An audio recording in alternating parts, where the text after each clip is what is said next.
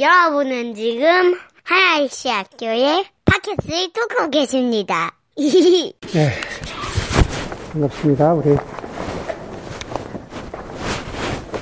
건설 예배를 함께 드리는데 예배 마친 후에는 아마 우리 저쪽 가가지고 아이들 뭐그 에그원트 하는데 우리 같이 가서 다 같이 저쪽 잔디밭에서 하게 될 것 같아요. 그래서 그 저도 약간 시간의 압박이 네, 시간의 압박이 있습니다.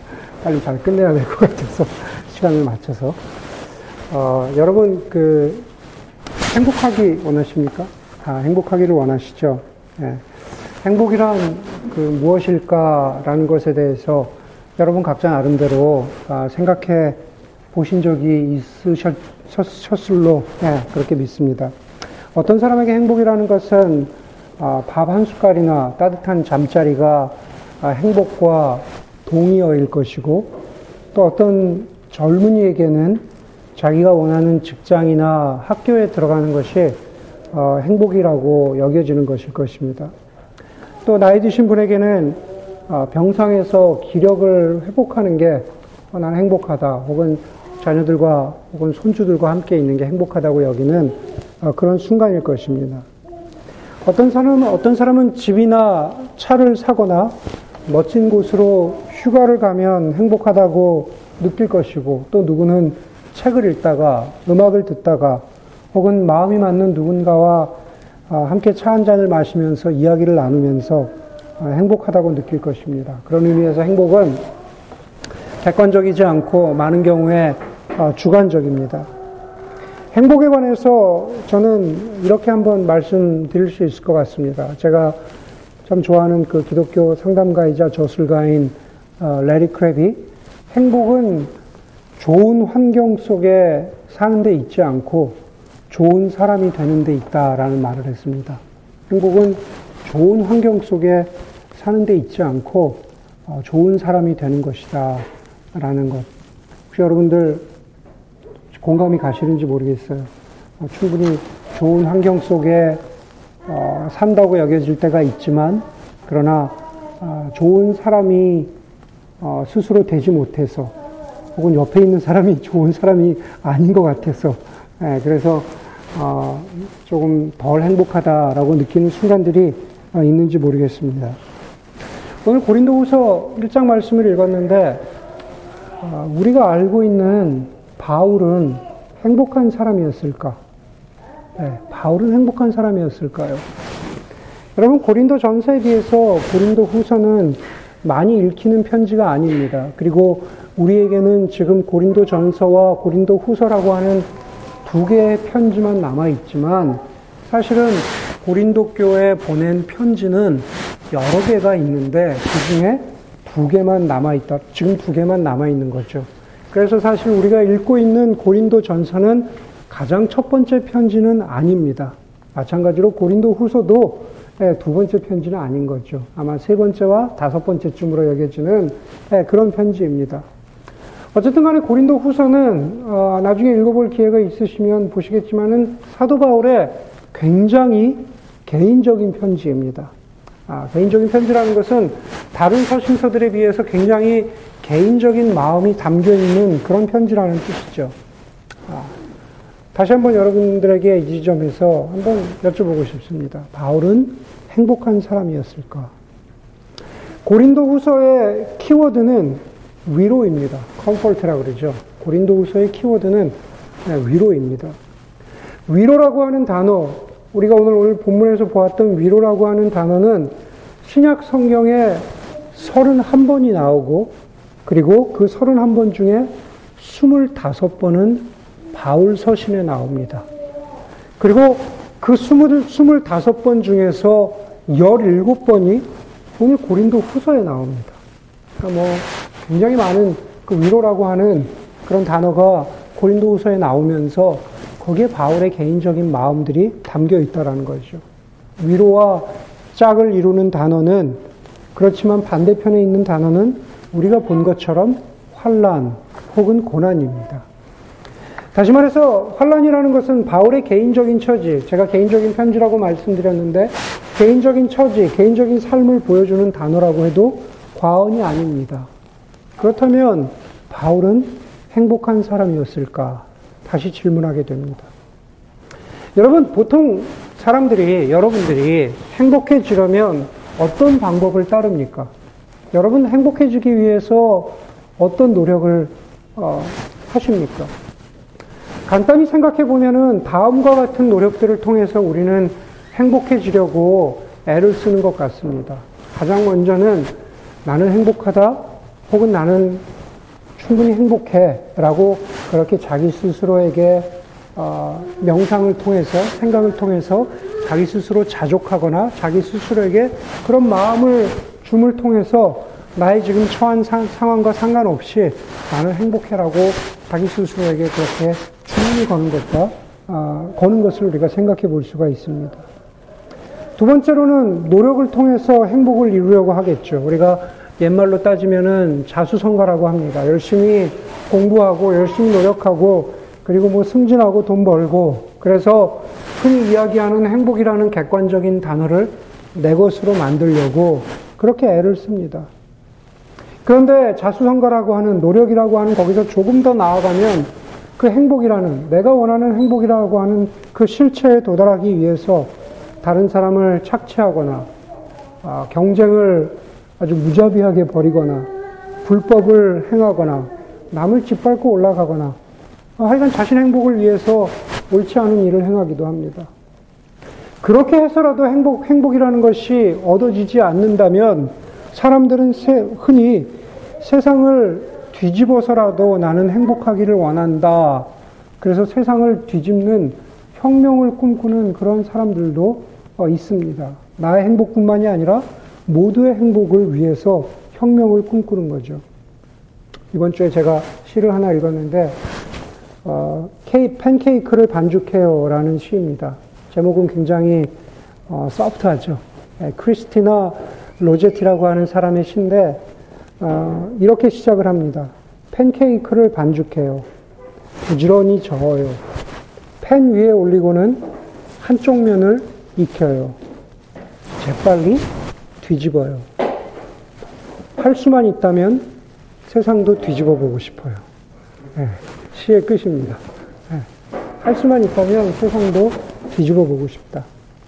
여러분 행복하기 위해서 어떤 사람들은 할 수만 있다면 세상을 뒤집어서라도 혁명을 통해서라도 네, 나와 다른 이들의 행복을 가져오려고 합니다.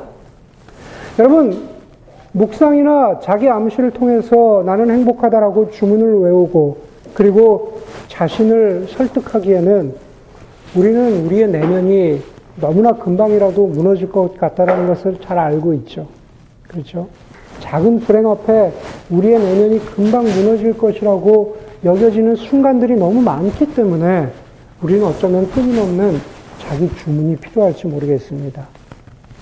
나는 열심히 노력하고 열심히 공부하고 열심히 애를 쓰면 그러면 내 삶은 행복해질 거야 라고 하는 그러한 어, 한 예를 들면 소박한 시민의 꿈이 소박한 시민의 어, 희망이 어, 사람들의 탐욕 때문에 거대한, 거대한 욕망 때문에 짓밟히고 무너지는 것을 우리는 많이 보았습니다. 뭐 2008년에 리먼 브라더스 사태도 그렇고 뭐 IMF도 그렇고 그런 것이죠. 내가 열심히 노력한다라고 해서 그것이 꼭 나의 행복과 직결되지 않습니다. 아마 이 자리에 있는 많은 대부분의 많은 뭐 예를 들면 우리 교인들 가운데 많은 사람들은 남을 짓밟아서라도 나는 올라서겠다. 그러기에는 제 보기에 우리 교인들은 너무 마음이 심약한 사람들입니다. 그렇게 막 경쟁해서라도 남을 짓밟아서라도 나는 올라가겠다라고 여겨지는 어, 그런 사람들은 많이 없습니다. 그런데 인간이라는 것은 말이죠. 나는 그렇게 할 수 없을지언정 소위 우리의 주변에서 짓밟고 올라가고 한 계단 한 계단 어, 올라가는 사람들.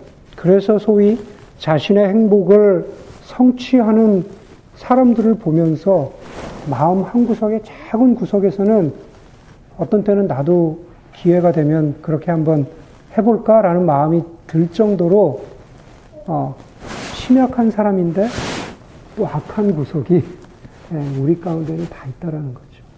예, 나도 기회만 되면 저렇게 한번 해보고 싶어. 예. 세상을 뒤집어 보기에는 너무 힘이 없고, 예, 집에서 팬케이크도 잘 못 뒤집는데, 그쵸?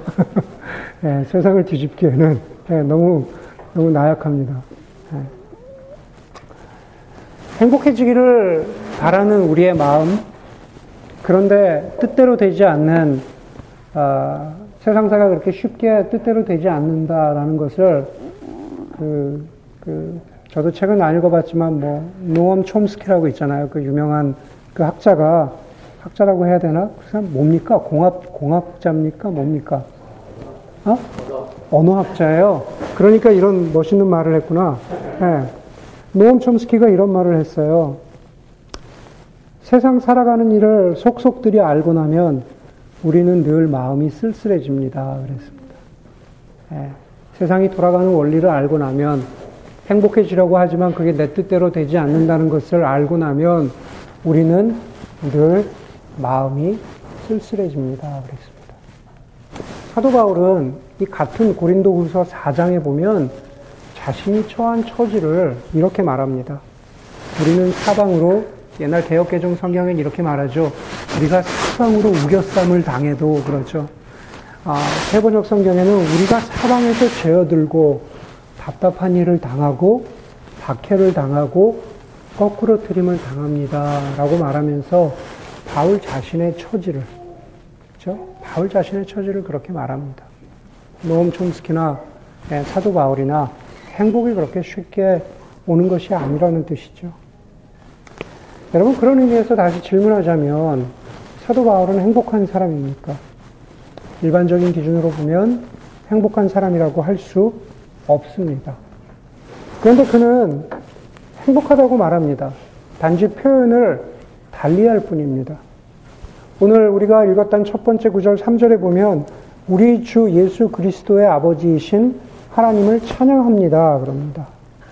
바울이 행복한 이유, 바울이 하나님을 찬양한 이유가 어디에 있을까? 우리가 읽은 대로 그것은 환란과 고난 가운데에서 위로하시는 하나님을 알고 그리고 하나님을 경험했기 때문이죠. 4절에 보니까는 온갖 환란 가운데에서 우리를 위로하여 주시는 분, 그 하나님을 찬양합니다. 라고 했습니다.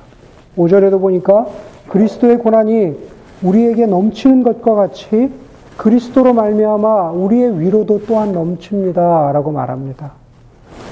오늘 본문에 보면은 같은 단어 같지만 사실은 사도 바울은 환란이라는 단어와 고난이라는 단어를 분리해서 사용합니다. 본문에 나오죠. 환란이라고 썼다가 또 고난이라고 씁니다. 환란이라고 하는 원래 그 본어 본 의미는 아, 외부의 환경 때문에 나에게 생기는 어떤 정신적인 고통이나 스트레스를 의미할 때 환란이라는 단어를 씁니다. 뭐 원어는 말씀드리지 않겠습니다. 그리고 5절에 나오는 고난이라는 것은 불행이나 육체적인 고통이나 그리고 죽음을 의미합니다. 환란은 굳이 따지자면 정신적인 고통, 그리고 고난은 내 몸에 직접 당하는 육체적인 고통입니다. 이 사도 바울이 이야기한 환란과 고난이 너무 추상적으로 들리지 않도록 하기 위해서 바울은 오늘 본문의 8절과 9절에서 자신의 경험에 빗대서 환란과 고난을 이렇게 말합니다. 형제 자매 여러분, 우리가 아시아에서 당한 환란을 여러분이 알기를 바랍니다.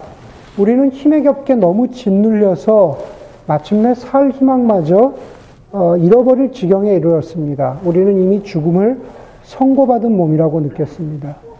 사도 바울의 사도됨, 사도 바울의 사역을 위협, 위협 하는 너무 그런 반대가 그리고 환란이 너무 많아서 실제적으로 육체적인 고통이 자기에게 있었고 그리고 거기 보니까는 마침내 살 희망마저 잃어버릴 만큼 정신적인 고통이 다시 말해서 환란이 나에게 너무 심했습니다.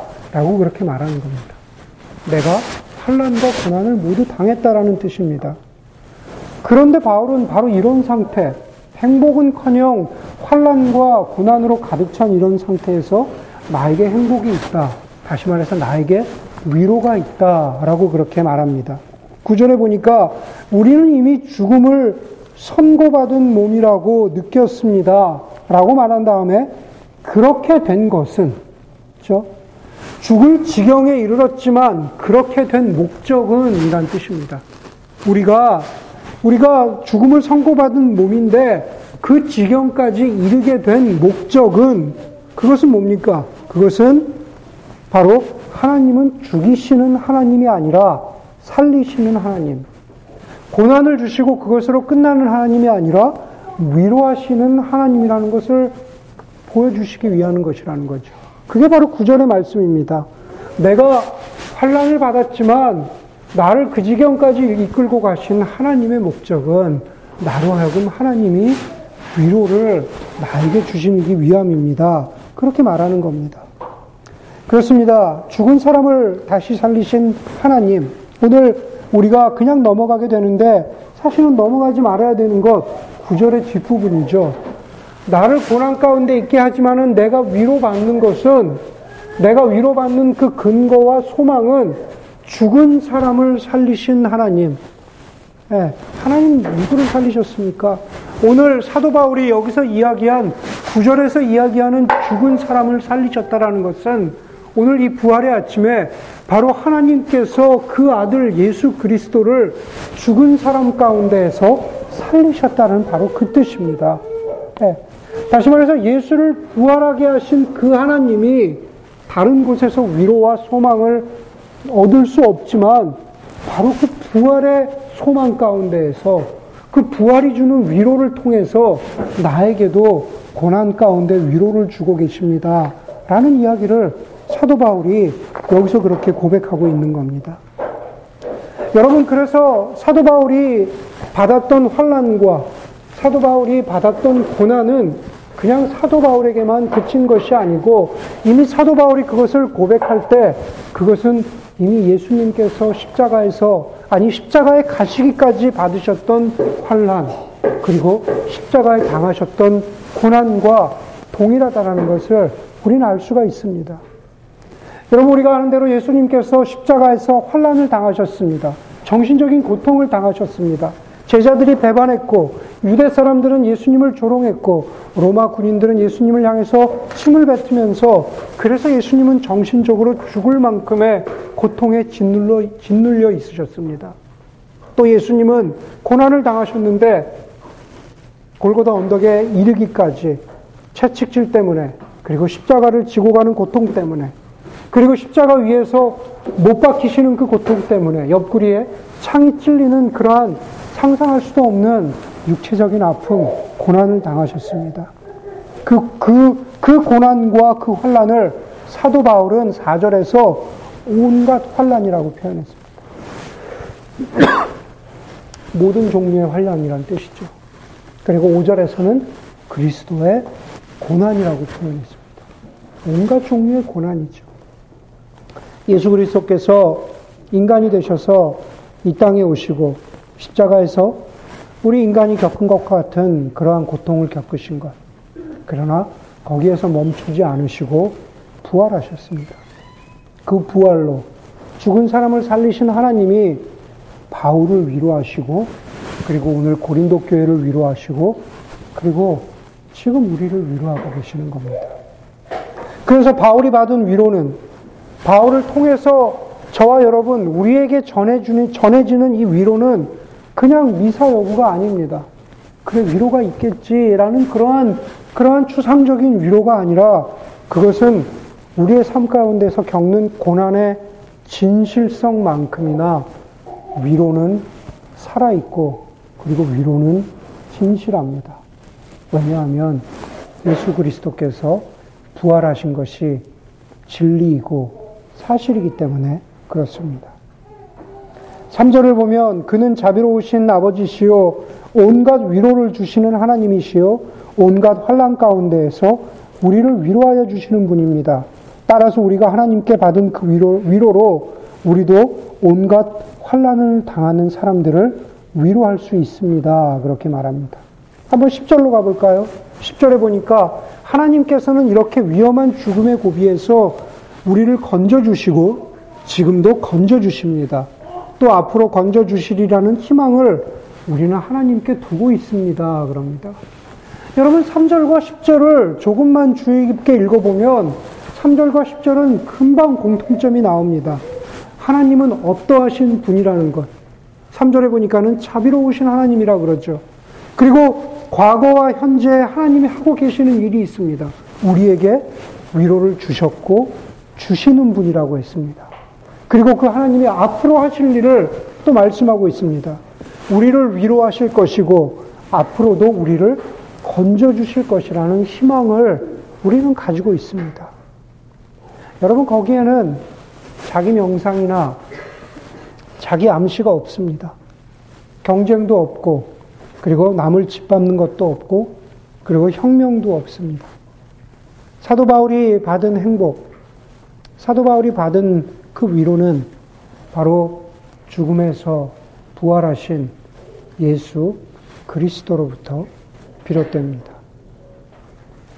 그것은 과거에 벌어진 일이 아니고, 그리고 그, 그거에 벌어진 그것만으로 끝나는 것이 아니고, 부활하신 예수가 지금 우리에게 오셔서 또 영원히 우리에게 주실 소망을 선포하고 있는 거죠. 사도 바울이 고린도 교회에게 7절에서 우리가 여러분에게 거는 희망은 든든합니다. 여러분이 고난에 동참한 것과 같이 위로에도 동참하고 있습니다. 라는 것은 바로 그 영광스러운 예수 그리스도의 부활을 믿기 때문에 위로에 동참하라고 초청하고 있는 거죠. 고린도 교회도 그렇다면은 우리도 마찬가지입니다.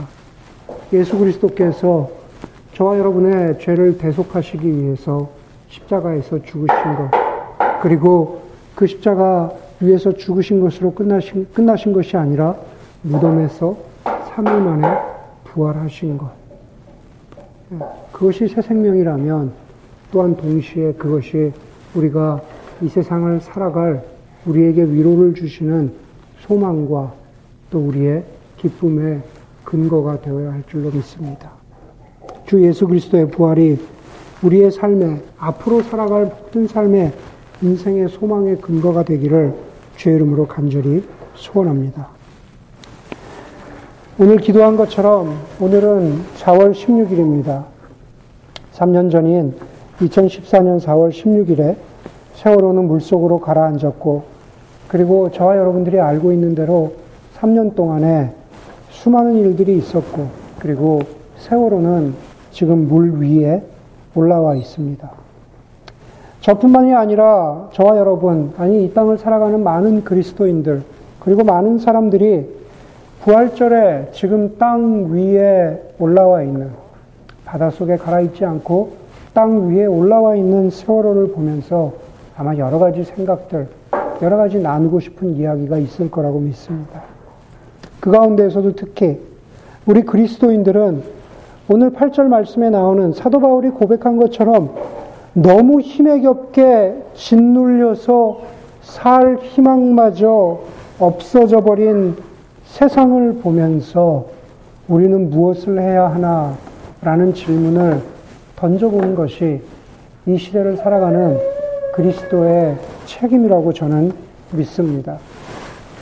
타인을 위한, 타자를 위한 철학자로 알려진 임마누엘 레비나스는 타인의 고통이 우리의 윤리적 전망을 열어준다라고 했습니다. 어려운 얘기 같지만 쉬운 말입니다. 다른 사람이 고통받는 것을 보면서 우리는 그동안 무감각해 있다가도 타인의 고통을 보면서 우리는 세상의 고통과 아픔에 눈을 떠간다. 눈을 떠간다. 우리의, 우리의 전망이 열려진다. 그것이 바로 올바로 된 인간, 참된 인간이라는 뜻입니다. 그런 점에서 보자면 그리스도인은 누구보다도 더 진실하게 타인의 고통에 눈을 뜨는 사람이 되어야 할 것입니다. 약한 자의 고통에 동참하시고 약한 자를 위해서 죄인을 위해서 십자가에서 죽으시고 부활하신 그리스도의 복음과 그 복음의 능력이 주는 위로가 우리 가운데 교회 가운데 임했다면 그러면 거기서 멈추어야 할 것이 아니라 교회는 그리스도인은 타인의 고통을 결코 외면해서는 안 됩니다. 예수 그리스도의 부활의 능력으로 위로를 받은 사람은 분명히 타인을 위로할 수 있어야 하고 그것은 우리의 능력이 아니라 예수 그리스도의 부활의 능력으로 그 위로를 전하는 것입니다. 4절 말씀에도 이렇게 말합니다. 우리가 하나님께 받은 위로로 우리도 온갖 고난을 당하는 사람들을 위로할 수 있습니다. 거기에 온갖 환란, 온갖 고난이라고 했습니다. 그 고난을 당하는 사람에게는 그 사람이 어떤 사람이어야 하는가 우리는 예외를 둘 수 없습니다. 고난 당하는 사람 우리가 모두 품어야 하는 하나님의 자녀들이기 때문에 그렇습니다. 그 위로 때문에 우리가 부활의 능력을 가지고 전하는 그 위로 때문에 우리는 고난당하는 사람들을 위로할 수 있다고 그렇게 말합니다. 여러분, 너무 소극적인 말 같지만 우리의 위로는 어디서부터 시작해야 합니까? 우리의 위로는 다른 것 아니라 우리의 위로는 위로는 기도로부터 시작해야 할 것입니다. 제가 어제 형제들에게 카톡 질문해서 물어봤지만 아무도 답하지 않아서 네, 제 마음대로 얘기하려고 합니다. 저는 디지털을 잘 모릅니다. 뭐 디지털의 기본 원리는 뭐 0과 1이 한없이 반복된다고 하는데 그게 뭐 도대체 어쨌다는 겁니까? 네, 저는 말 그대로 어, 저는 아날로그 세대죠. 네, 그렇지만 제가 아날로그 세대라고 해서 제가 아날로그를 다 이해하는 것도 아닙니다. 다만 어제 우리 착한 교인인 인석 형제가 예, 좋은 예화를 들어준 것 같은데 저도 비슷한 생각했습니다.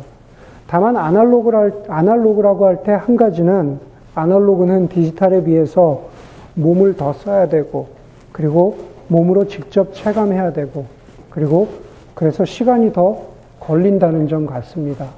그것을 우리 인석 형제는 이렇게 표현하더군요. 디지털은 그냥 여기서 아이튠 작동하면 되지만 아날로그로 음, 음악 들으려면 LP판 꺼내서 닦아서 턴테이블에 올리고 손으로 움직여야 되고 예, 그렇게 표현을 했는데 참 잘 표현을 한 것 같습니다. 저보다 훨씬 더 저희 아버지 세대이시죠. 저, 저보다 훨씬 더 아날로그적인 그리고 잘 알려진 작가인 어, 김훈은 어, 아날로그에 대해서 이런 말을 했습니다. 아날로그는 여기서부터 저기까지의 과정에서 그 사이에서 벌어지는 모든 기쁨과 슬픔, 고난과 희망을 챙겨서 끌고 간다라고 했습니다. 예. 아날로그는 여기서부터 여기까지의 그 사이에 있는 그것을 건너뛰는 것이 아니라 모든 고난과 슬픔, 절망과 소망을 끌고 가는 것이 아날로그라고 그렇게 표현했습니다. 그런 의미에서 보자면 기도는 어떤 면에서 디지털일 수가 없을 것 같습니다. 0과 1로 계속 훈련될 수만은 없을 것 같습니다. 기도는 아날로그라는 거죠. 기도는 지루하고 힘들고 어렵습니다. 그러나 기도는 우리 마음 속에 우리가 기도하는 그, 그 시간만큼은 우리의 진심을 담아서 기쁨에 동참하고 그리고 슬픔에 공감하고 고난을 느끼려고 애쓰면서 그리고 희망을 전달하려고 애쓰면서 여기에서 여기까지 그 모든 것을 끌고 가는 것이 기도라고 믿습니다. 여러분, 빈말로라도, 죄송합니다. 저는 이런 얘기는 잘 안 하려고 하는데, 빈말로, 빈말로라도 제가 형 위해서 기도하겠습니다라고 얘기해 본 적이 언제입니까? 네, 제가 우승이 형 위해서 기도할게요. 네, 해보신 적 있습니까? 네, 빈말로라도 제가 자매님 위해서 기도하겠습니다. 라고 해보신 적 언제입니까? 제가 세상을 위해서 기도해야지. 내가 저 사람을 위해서 이번 주 가운데, 그리고 누구를 위해서 이번 주 가운데 꼭 기도해야겠다. 라고 해보신 적 언제입니까? 기도하면 그렇게 아날로그적으로 우리의 삶에서 누군가를 품고 가면 우리의 삶의 현실에서도 그 고난에 동참하고 그 기도가 삶이 될 만큼 그렇게 사람을 돕고 세상을 돕는 그러한 모습으로 나타날 것이라고 그렇게 믿습니다. 사도 바울은 11절을 이렇게 마감합니다. 여러분도 기도로 우리에게 협력해 주십시오. 말해서 고린도 교회에게 나의 기도에 동참하라는 부탁입니다. 우리에게도 예, 저희 하나의 시학교회에게도 기도에 동참하십시오. 라고 부탁하는 겁니다. 그리고 많은 사람이 우리 때문에 하나님께 감사를 드리게 될 것입니다. 무슨 말입니까? 우리의 기도가 많은 사람들에게 위로의 도구가 될 것입니다. 하나님의 부활의 소망이 전해지는 도구가 될 것입니다. 라고 그렇게 말하는 겁니다. 시인 에밀리 디킨스는 희망이라는 것은 선함이 스스로 드러나게 하는 것이라 그랬습니다. 선한 것이 스스로 드러나는 것. 우리에게 희망이라는 것, 그리스도인들에게 소망이라는 것은 하나님의 선함이 스스로 드러나는 일이죠. 그리고 하나님의 선하심은 우리의 기도를 통해서 예수 그리스도의 부활이라고 하는 그 어떤 것과도 비교할 수 없는 세상의 영원하고 가장 선하신 그 선함으로 그렇게 드러나는 것입니다. 그것이 바로 부활의 아침에 우리가 기억해야 할 부활의 메시지이고 또 우리가 세상에 전해야, 전해야 할 부활의 메시지라고 믿습니다. 여러분 행복하기 원하십니까? 우리가 원하는 그런 행복은 늘 보장된 것 아니라는 것을 네, 늘 우리의 마음이 쓸쓸하다는 것 우리가 알고 있습니다. 그러나 부활하신 예수 그리스도 안에서 소망을 갖고 위로를 얻을 때 우리는 행복하다고 말할 수 있을 것이고 그리고 또 우리는 기도를 통해서 그 영원한 하나님 나라의 행복을 부활의 소망을 그 선함을 전하는 그러한 사람들이 될 수 있기를 간절히 소원합니다. 기도하겠습니다. 시간 기도할 때 하나님 내가 나의 주변의 환경과 상관없이 하나님 하나님이 주시는 부활의 소망으로 인해서 위로받을 수 있고 행복하다 여길 수 있는 그러한 믿음의 사람, 영원한 가치에 소망을 두고 살아가는 그러한 사람이 되기를 원합니다. 하나님, 그리고 내 기도 가운데에서 세상의 기쁨과 소망과 절망과 슬픔까지도 다 끌고 가면서 세상의 고통에 동참하는 그래서 동참함으로 하나님의 위로를 나누어 줄 수 있는 그런 기도의 사람 되기를 원합니다. 라고 한번 간절히 기도할 수 있으면 좋겠습니다. 이렇게 기도하겠습니다.